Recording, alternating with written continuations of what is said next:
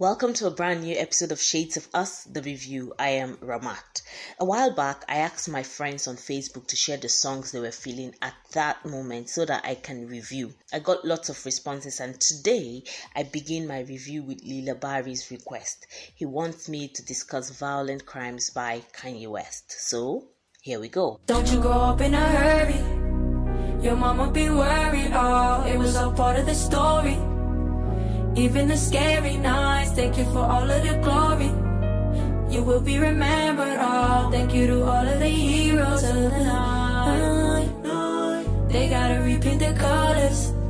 The lie is wearing off, reality is upon us. Colors dripping off, colors dripping off.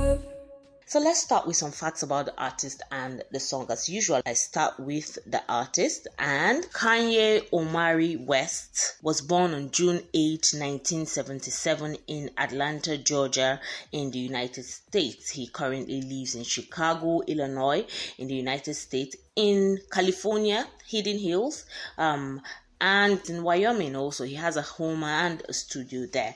Um, he goes by Yeezy sometimes, and he is schooled at the School of Art Institute of Chicago. He's a rapper, singer, songwriter, record producer, fashion designer, and entrepreneur, and he's been active since 1996. Um, currently, his net worth is about 250 million US dollars. He's married to Kim Kardashian. They've been married since 2014. He has three children with one on the way.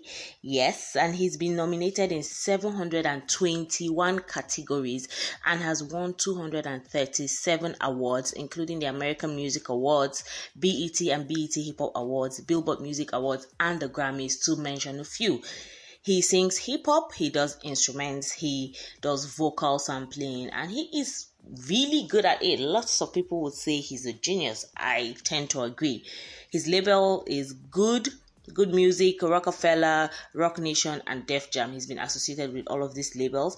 And associated acts he has had, people he has worked with, people that have come from under him, people that he has come up under, all together are Child Rebel Soldier, Kid Cudi, Big Sean, Chance the Rapper, Common, Consequence, Frank Ocean, Jamie Foxx, Jay Z, who they're having a beef right now, and everybody knows that. Um, there's John Legend, there's Mike Dean, there's No ID, there's Pusha T, who had a diss against Drake from information that Kanye allegedly supplied. But let's move on.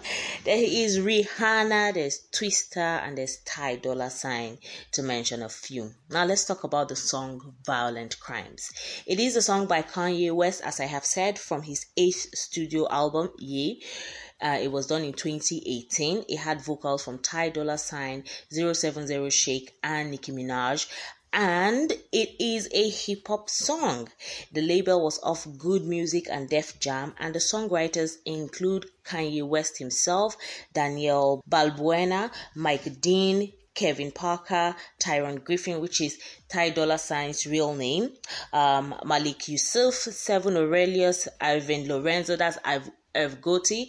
I didn't know that Kanye was working a lot with Irv Gotti. I thought he had gone extinct in a way, but he is still very much in the music scene, very much working with the big stars, producing great music, and he's doing good for himself. And then there was Jordan Thorpe. Those are the songwriters of Violent Crimes. The producer was Kanye West and Irv Gotti, and also Seven Aurelius. And Nicki Minaj's vocals were limited to a voice recording at the end of the song, in which she semi speaks and raps and she talks about what she would like to hear in the song. Now, Violent Crimes is mostly centered on a somewhat strange thought towards fathering a daughter from the position of Kanye West. So, Kanye being Kanye on this one. Um, as well as this content, the track features Kanye West rapping the lines, I hope she likes Nicki, I'll make her a monster, not having menages in reference to his past, um, my beautiful dark twisted fantasy collaboration. Um, Monster which was with Nicki Minaj, Jay Z, Rick Ross, and Bon Iver. And that song, everybody has said that Nicki Minaj murdered all the men on that song. That was fire. She brought so much fire, and that was when she showed the world that she was more than just a girl with the boobies and the bum and whatnot. She was a rapper to the core. Yes, she's evolved from the person who she was then, but she is still good with the wordplay, the ciphers. She's able to deliver and whatnot. Yeah.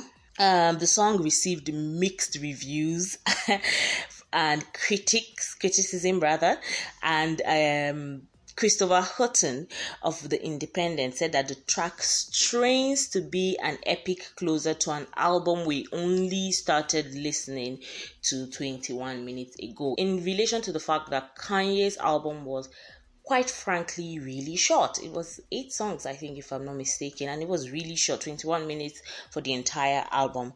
Um, Meaghan Garvey of Pitchfork wrote in reference to the track being the last on Ye, and she says the eighth Kanye West album out with a whimper. Ouch, girl! Ouch. Courtney E. Smith of Refinery 29 slammed violent crimes as being where Kanye West explained his total lack of understanding about the way women see the world. I completely agree with her, but I will get to that point quickly. It was viewed as a song where, with the right software, you could very easily remove West's part and have a perfectly fine song, and that's Jordan Sargent of Spin. That was harsh. I mean, Kanye is gonna go ham on all of these people. Those were some of the worst reviews that came out of it, and in spite of it all, it entered the US Billboard Hot 100 at number 27 in the same week that Ye was released. It also debuted on the Canadian Hot 100 upon the release of Kanye's album, but it charted at number 30. Having given all of this background information, let me talk about my favorite and least favorite part of the song. For the first time in my life, since I've been doing this podcast, I only have one favorite line from the song, and that is the realization that he is a pot calling the kettle black. But she moving with him, and he would bad, you go through it again. But how you the devil rebuking the sin? That's- I mean, like that's the only time I felt like Kanye was human, was in, in tune with his emotions, where he realized that look, I am I want to beat up some guy for treating my daughter wrong when I am doing this to women. And I'm like, yes, that is a revelatory moment, and he should have held on to that moment. I think for me, that's the peak, the entire peak of the song. But um, it was just one line delivery. Yeah. So I have three least favorite parts of the song. The first one is Kanye seeing women as nothing but something he owns. Niggas is players, to niggas had daughters. Now they precautious. Father, forgive me. I'm scared of the karma, cause now I see women as something to nurture, not something to conquer. The fact that he even uses the word something is what gets me so pissed off. Like, how does Kanye West not see the fact that that is offensive, that is rude, that is misogynistic? You're even his wife is something, his daughter is something, as opposed to someone or a person with a full agency of their own. And I'm like, wow, Kanye, something so really, really classic Kanye. My second least favorite line is wanting his daughter to be drab so that she is not sexualized. I pray your bodies drink more like mine and not like your mommy's. Now Kanye is saying that he wants his body, his daughter to be to have her body like his, as opposed to her mother, who is the epitome of sexual, hot, and all of that. And you know, one of those women you look at and say, "Wow, such a curvy sexual woman." And he doesn't want his daughter to have that essence. He wants her to be more like him so she's not sexual. And then it, it, it, it presents a problem. First, it's the assumption that you can only be sexual or sexualized if you are as curvy as Kim Kardashian, for example. I mean, it was, it's literally balderdash. It makes no sense.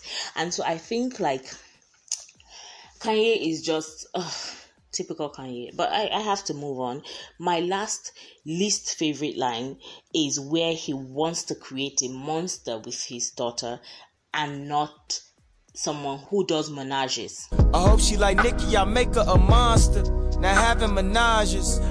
Okay, so in essence, he wants his daughter to be as successful as Nicki Minaj, be powerful, be able to take over the globe, but not someone who is sexualized, who is in tune with her sexuality. And it's like, is there something wrong with being both? Like you can be powerful and in tune with your sexuality. And it's the clear definition that is put up by his wife. She is powerful and she is in tune with her sexuality. But no, what he's saying in this song is, I don't want you to be like your mother, which I think is a shade to his wife. But then um, Kanye doesn't even respect any woman in this case. So why am I even acting like this is new? Why am I acting like this is fresh? Why am I acting like this is new knowledge? This is what Kanye has been doing for the longest time, and he just basically decided to put it in a song. So there's no difference. Having said all of that, I think the delivery of the song was powerful. It was reflective as Kanye planned it to be. The haunting chord struck you with so much power, and I think it really made me listen. And it's not surprising that Tyler, the creator, said that he cried the first time he heard the songs. The chords were so powerful. There's something about the song that just makes you want to listen over and again. However, Kanye West was completely Kanye West in this song. He is so self absorbed that he tries to determine what happens with his daughter's lives without recourse to what they might want for their own lives. He also shows how deeply misogynistic he is with this one. Kanye openly says he now sees women as something, again, that word, to nurture because he now has daughters. So in essence, I can abuse women, I can treat them poorly where he says niggas are savages, niggas are this, niggas are that, niggas are players. He can abuse women, he can play with their emotions, he can do whatever. But now that I have a daughter, I need to treat her right. I need to nurture her. I need to protect her. I need to care for her. Like, why do men have to wait until they have their own daughters to realize that women need to be respected, need to be treated right, need to be honored? I really don't get it. I really, really don't get it. Now, until he had his daughters, like I said, he felt women were to be conquered. That word was, uh, when I heard it, I was like, wow, I am going to go ham. Like women need to be conquered. Wow. So, as far as I'm concerned, Kanye West sees women as nothing more than objects because he kept using something. So, women are nothing more than objects for his pleasure and that is misogynistic. That is so so offensive to me. And it is something we see with rappers specifically and men generally. Yes there are men who are different and that goes without saying. But for the most part this is the direct view that men have. So it is not a secret that men only ever truly respect two women in their lives their mothers and their daughters. Only ever for every other woman, the rest of us, that is, we are objects for their satisfaction, and this riles me to no end. Anyway, I think Kanye West included Nicki's phone call so he, he wouldn't have a repeat of what happened with Taylor Swift um, when they had that debacle where she refuted her consent to his lyrics until um, Kim Kardashian released a phone call showing that she had acquiesced to it. And I like the fact that Nicki wrote the part and, and said, you know, she wanted create, she wanted him to have a daughter that's, you know, like Nicki, who is a monster, and but not one having menages. But then it still feeds into the misogyny that is conveyed in the song. I don't expect so much from Nicki because Nicki really does play to that tune, but you know, it is disappointing in the end, right? Um, regardless, I'm going to rate the song 7 over 10. The caveat, however, is that I hate the message of the song. I hate the what Kanye is saying, what he's talking about. I hate completely hate it and I, like i said earlier on i completely agree with the review that said this is how he sees women in the world right and so i hate it but i'm rating it 7 because of the delivery and composition as opposed to the lyrical content having said that this is my opinion. Have you heard the song? What do you think about it? Share your views in the comment section below and remember you can suggest a song that you would like to see reviewed. I'm here to take up your songs and they will keep coming as your requests keep coming. So that's about it on the show today. Please listen to the end of this podcast to find out ways to contact us. And don't forget to tune in every Tuesday, Thursdays, and Saturdays at 1 p.m. on our various platforms. It's hugs and kisses from Ramat. Bye.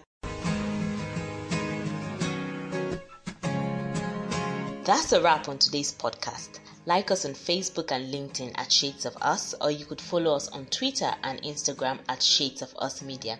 Tell us any song, album, movie, or series you think will make for a great review by sending an email to shadesofuSafrica at gmail.com or a WhatsApp message to plus 234 905 912 7552. Thanks for listening. Bye.